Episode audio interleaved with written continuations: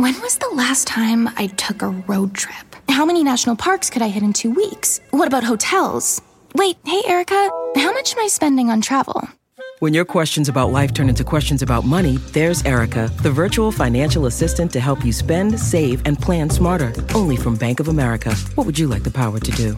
Erica is only available in the English language. You must download the latest version of the mobile banking app, only available on select mobile devices. Your chat may be recorded and monitored for quality assurance. Message and data rates and additional terms may apply. Bank of America and a member FDIC. Freakonomics Radio is sponsored by Mint Mobile.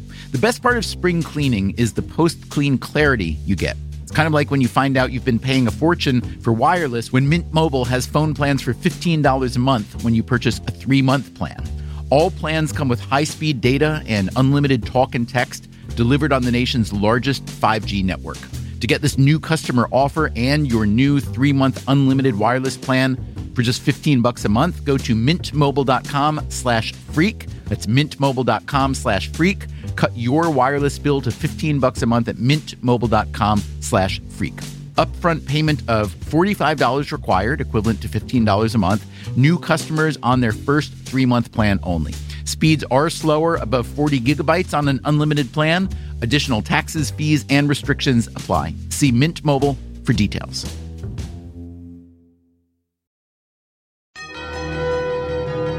It's the sensation you've been hearing about. That's right. Prize Linked Savings is here. Open a savings account now for as little as $25 and you could walk away with $100,000. It's the no lose lottery. That's right. Cash prizes are waiting for you. Save now and win bigger. Call now and cash in. For a limited time only, void where prohibited. In the last episode of this podcast, we started to tell you about a new idea, a new financial instrument that takes advantage of one of America's favorite pastimes gambling. So, two out of three American adults report gambling, um, and it's 50% say they play lottery. The next closest is casino, which is, you know, about one in five adults. Ah, the lottery. We love it. For a couple of bucks, you buy the chance to change your life. This asymmetry is called skewness, and it generates hope, irrational hope to be sure, and too much of it for that life changing payout. We feed that hope by buying lots and lots of lottery tickets, about $60 billion worth a year, most of which is essentially poured down a big hole. And the people who pour the most are the ones who can least afford it. The people who don't make much money to start with and who generally don't manage to save any money. So, what if you could attach the thrill of skewness to the boring old prospect of saving money instead of pouring it down that hole? This is already happening in 20 countries around the world. It's called a prize linked savings account, or PLS. Some people think the idea is ripe for transplanting to the US. Just one problem it's illegal. Why? Well, because legally, a PLS plan is a lottery. And the only lotteries allowed in the US are the lotteries run by the states themselves. But there's a chink in that monopolistic armor. In Michigan, a small group of credit unions has taken advantage of a loophole in state law to set up a PLS program they call Save to Win. Here's its first big winner 87 year old Billy June Smith. So you paid you put $75 of your own money into a credit union savings account Right. and as a result, you were entered into a lottery for which you won $100,000. Right. Well, that sounds like a pretty good deal to me. What do you think? Well, it is. it, it has helped me a lot. Now, tell me what you've done with the money, Billy.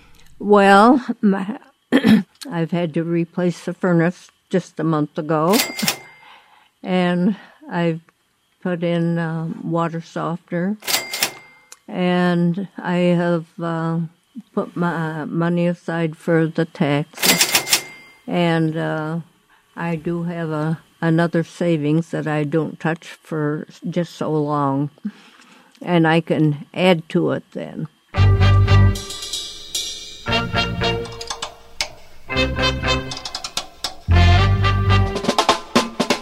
From American Public Media and WNYC, this is Freakonomics Radio. Today, part two of the No Lose Lottery Why State Lotteries and the mighty U.S. Treasury Department don't want you to put your money into a savings account. Here's your host, Stephen Dubner.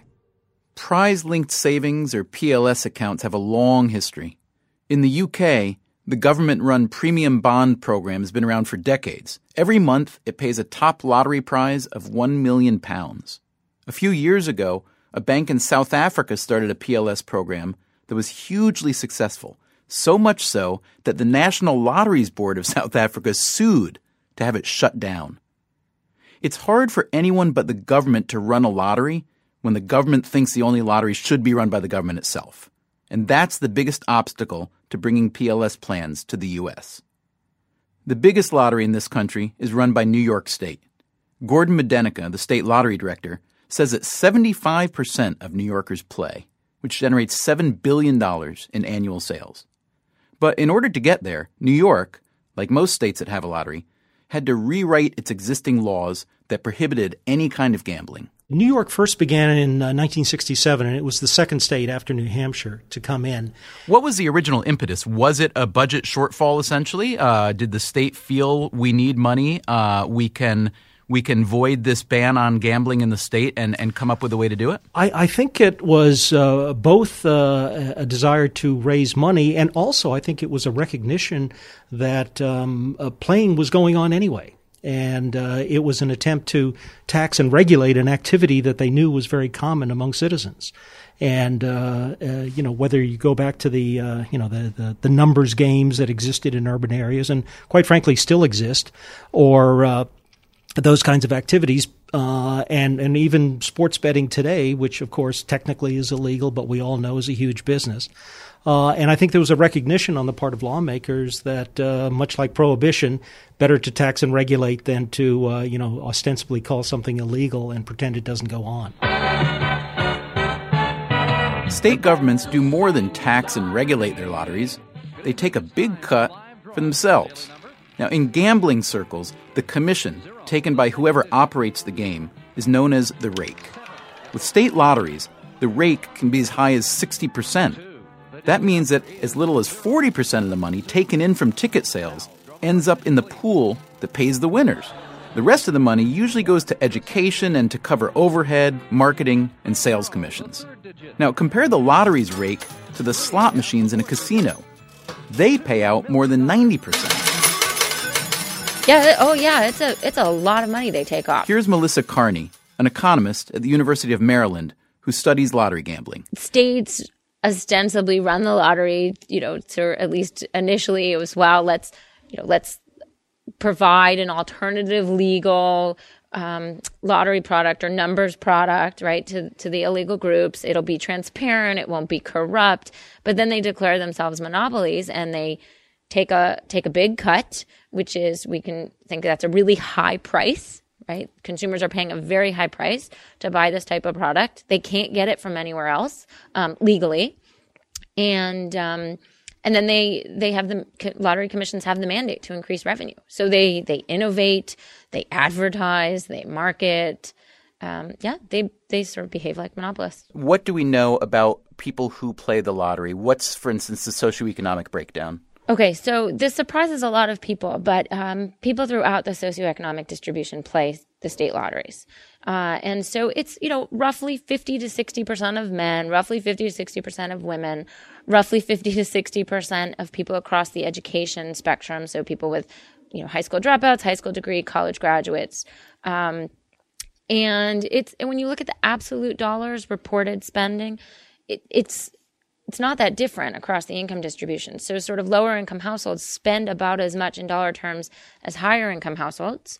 The flip side of that, of course, is that it winds up being a larger share of lower income households' total spending. So, states have a monopoly on lotteries, and the people who can least afford to play buy just as many tickets as people who make a lot more money. That's why scholars like Kearney and Peter Tufano at the Harvard Business School think that prize linked savings plans could help America's pathetic savings rate. So, why hasn't the idea gained more traction here? According to Tufano, the main culprit is history. I think the reason that this product exists elsewhere and not here is because of the I don't want to say accidents of history, but the path that history has taken in America over a long period of time. I'm not a banking expert, nor am I a lawyer, but it's been explained to me that the prohibitions on banks in, engaging in lottery activities goes back to the 1930s, when, for whatever reason, the activities that some banks pursued made regulators very nervous about them having anything to do with the lottery, which is why you can't walk into a bank and buy a lottery ticket. Um, and so that may have been a really smart legislation back then, and it may still be smart legislation now, but it seemed to have, in this instance, thrown out not only lotteries, but also savings programs that have chance elements to it. So that's half of the equation. The other half of the equation is that, uh, as a public finance matter, uh, American states and localities have relied on lotteries as a way to close public finance deficits. There are other ways to close those deficits, and unfortunately, they're going to be quite large, I suppose, looking in the future. But when public entities were given the right to use this vehicle to uh, raise funds, uh, other parties were prohibited from using this same vehicle, and therefore there are prohibitions against private parties running lotteries in virtually every state. So the combination of laws to try to protect, I suppose, the safety and soundness of banks and laws to permit states and local governments to have a kind of preferential access to this form of funding has led to the situation where I think this product, which no one ever meant to outlaw, has become outlawed. Outlawed. Coming up, we run the prize linked savings idea past a couple of state lottery commissioners. They are not enthusiastic. And we bring it to the U.S. Treasury Department. Eh, they don't like it so much either.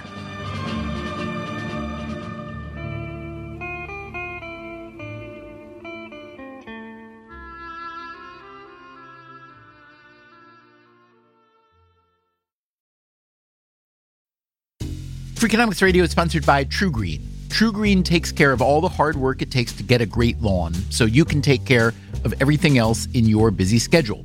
TruGreen is the easiest and most affordable way to get a beautiful lawn.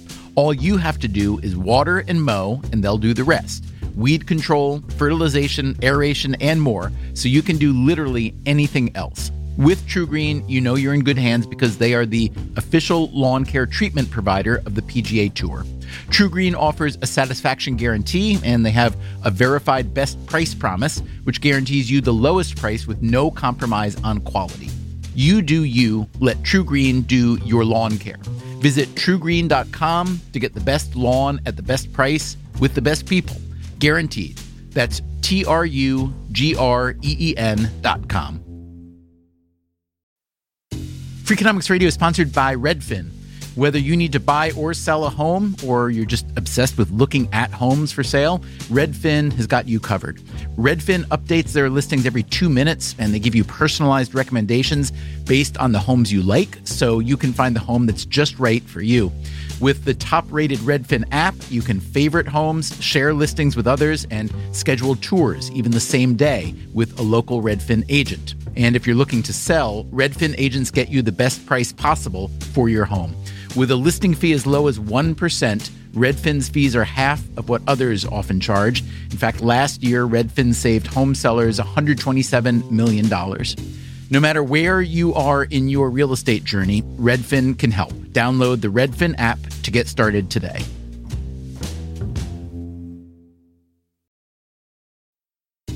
Freakonomics Radio is sponsored by Cars.com.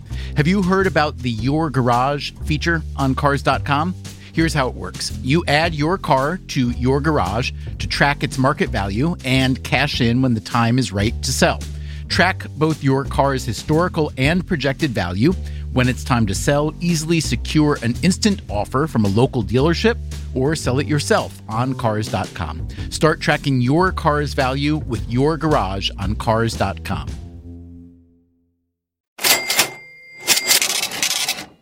It makes sense that a state run lottery might see a prize linked savings plan as a natural rival.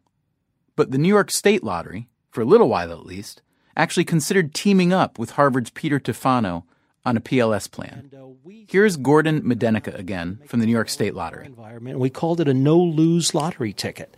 And basically, what uh, the concept is, is that you buy a ticket, and, and it would be an expensive ticket, let's say $100, but you can never lose the, the, the base of it. And then we pool those funds, invest them, uh, just like a mutual fund or anything else like that. And then the investment gains become the prize pools. And then every month or so, instead of earning almost 0% on a savings account, uh, there's a lottery and different account holders win prizes just like you would with a lottery game. So we went through a lot of this research and we presented to the FDIC. And this was an FDIC committee on uh, trying to encourage uh, a higher savings rate uh, among uh, uh, low income people and also to uh, embrace what, what they refer to as the unbanked and, and to get low income people to use banking facilities and financial services better. Medenica says he couldn't make the math work for the New York State Lottery. But for the Florida lottery, it's not about the math, it's about the law.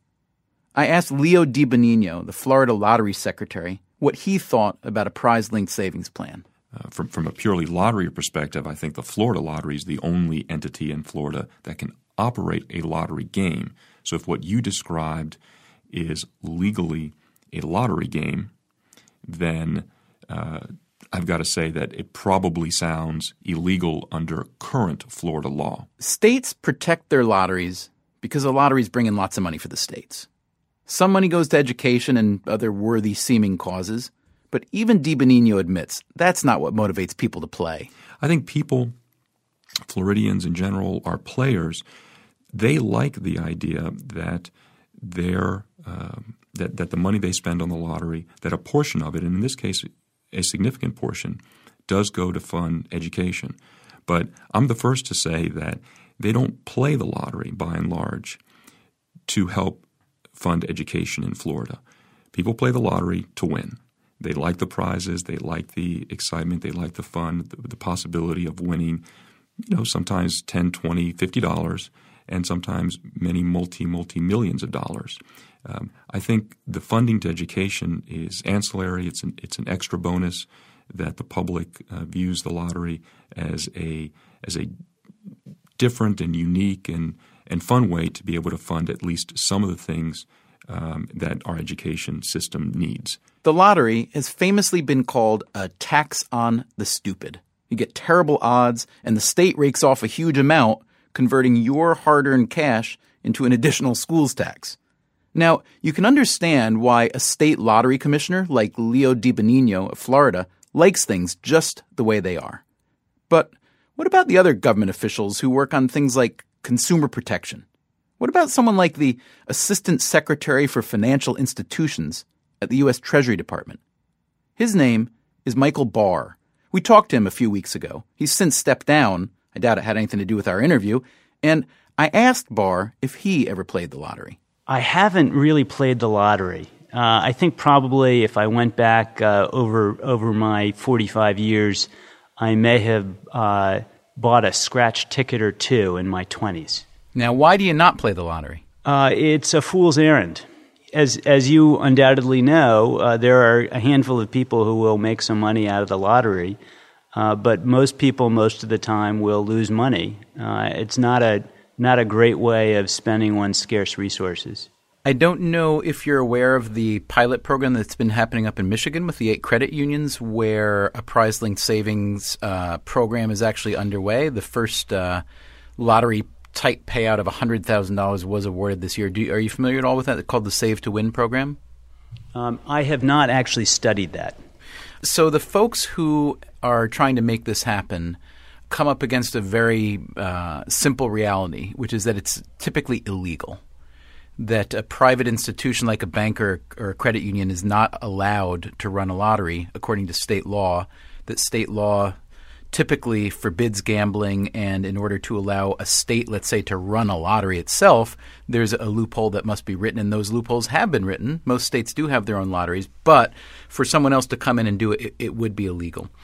If you uh, looked at the landscape and thought, um, in my role as, as, in Treasury here, I would like to encourage people to save more. I'd like to make it worthwhile for them to save more. And I'd like to remove barriers uh, that prevent them from participating in projects that, that let them save more. Would you be in favor of sponsoring or trying to trying to get rolling some legislation that would allow for a widespread deployment of prize linked savings? Do you think that's something that Treasury should get its uh, get its momentum behind? One of the things that I've, I've learned in my role at Treasury is that uh, picking fights that uh, one doesn't have to pick is not a not the wisest course of action unless it's something that's absolutely essential to take on. And I wouldn't have put that in the category of of high priorities to uh, to wage into a discussion of state gaming law. but if your job is to help American families save more and be better financial stewards generally and we know that tens of billions of dollars are being spent on lottery tickets every year, which you called a fool's game. And one alternative is to offer bank savings accounts whereby a customer can put in $100, enter a lottery, maybe win, probably not, but maybe, and keep the $100. Uh, why isn't that something that's worth considering, even uh, in a politically fractious environment? When the potential benefit, getting people to save more, seems to be much larger than the potential downside of angering some state lottery commissioners, let's say? I think there are lots of different ways of encouraging greater savings among all American families, and I, I think we should continue to innovate and to try new approaches. I think that the question that you posed is is potentially one aspect of one way to do that. I don't think we yet know enough from the research to say it's the kind of thing that we think needs to, to happen on a wide scale uh, in order to be effective. And I think that we have a number of uh, potential strategies to help meet the needs of American families to save that we haven't really fully explored uh, and that, um, that maybe raise a uh, somewhat uh, lower set of issues and barriers.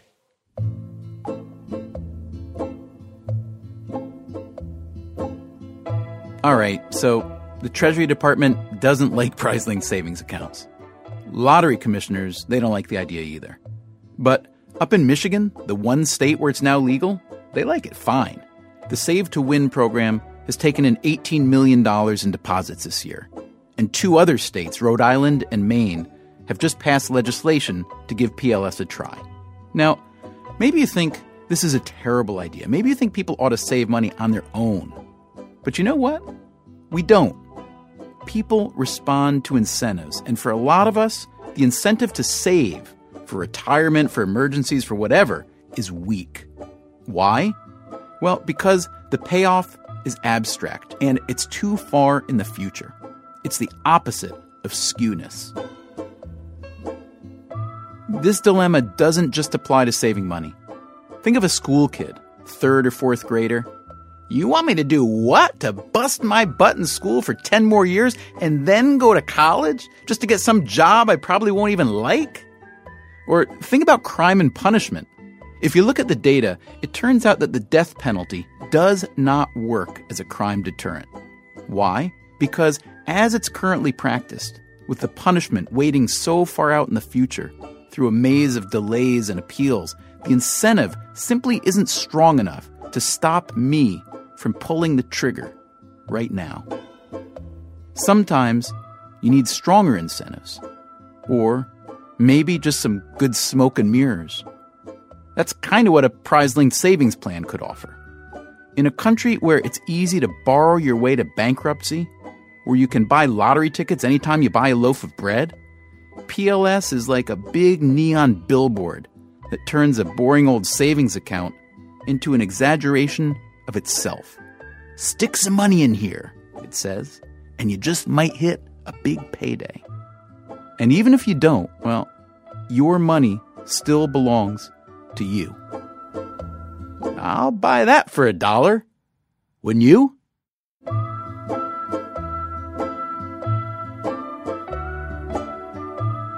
Freakonomics Radio is a co production of WNYC, American Public Media, and Dubner Productions. This episode was produced by Bourree Lam, whose lucky lottery number is 8. David Herman is our engineer, and he never seems to get lucky. Our executive producer is Colin Campbell. Subscribe to this podcast on iTunes and you'll get the next episode in your sleep. You can find more audio at freakonomicsradio.com. And as always, if you want to read more about the hidden side of everything, go to the Freakonomics blog at nytimes.com.